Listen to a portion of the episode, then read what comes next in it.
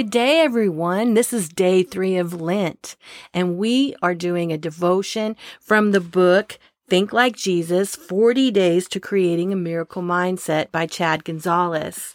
So today we are going to talk a few minutes about food to finish. It says, my food is to do the will of him who sent me and to finish his work. In John 4:34. After you've gone several hours without eating food, your body will start screaming at you, and regardless of the important task that you need to take care of, eating will become your top priority. In John 4:34, Jesus said his food was doing what God had sent him to do and finishing it. Not just doing it, but also finishing God's will. It drove Jesus through the obstacles, temptations, and pressures of this life. Regardless of what came up against Jesus, God's plan and his purpose for his life was all that mattered. What was the will of God for Jesus?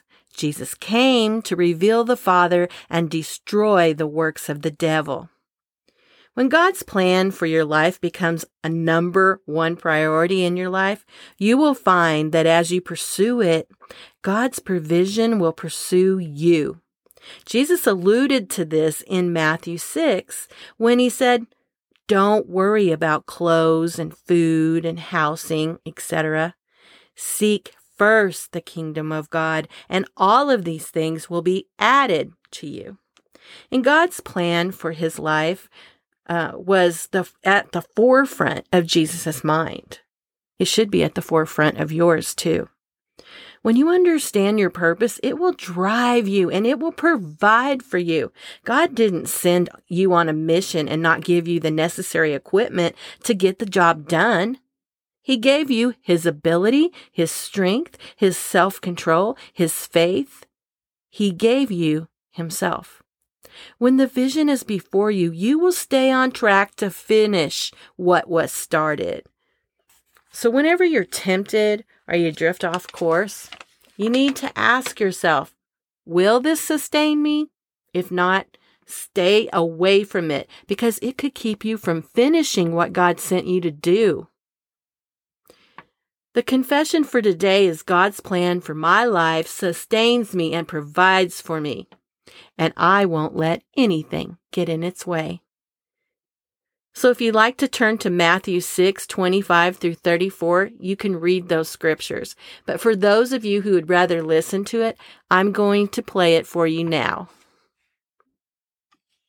If you decide for God, living a life of God worship, it follows that you don't fuss about what's on the table at mealtimes or whether the clothes in your closet are in fashion. There's far more to your life than the food you put in your stomach, more to your outer appearance than the clothes you hang on your body. Look at the birds, free and unfettered, not tied down to a job description, careless in the care of God. And you count far more to him than birds. Has anyone, by fussing in front of the mirror, ever gotten taller by so much as an inch? All this time and money wasted on fashion, do you think it makes that much difference? Instead of looking at the fashions, walk out into the fields and look at the wildflowers. They never primp or shop, but have you ever seen color and design quite like it?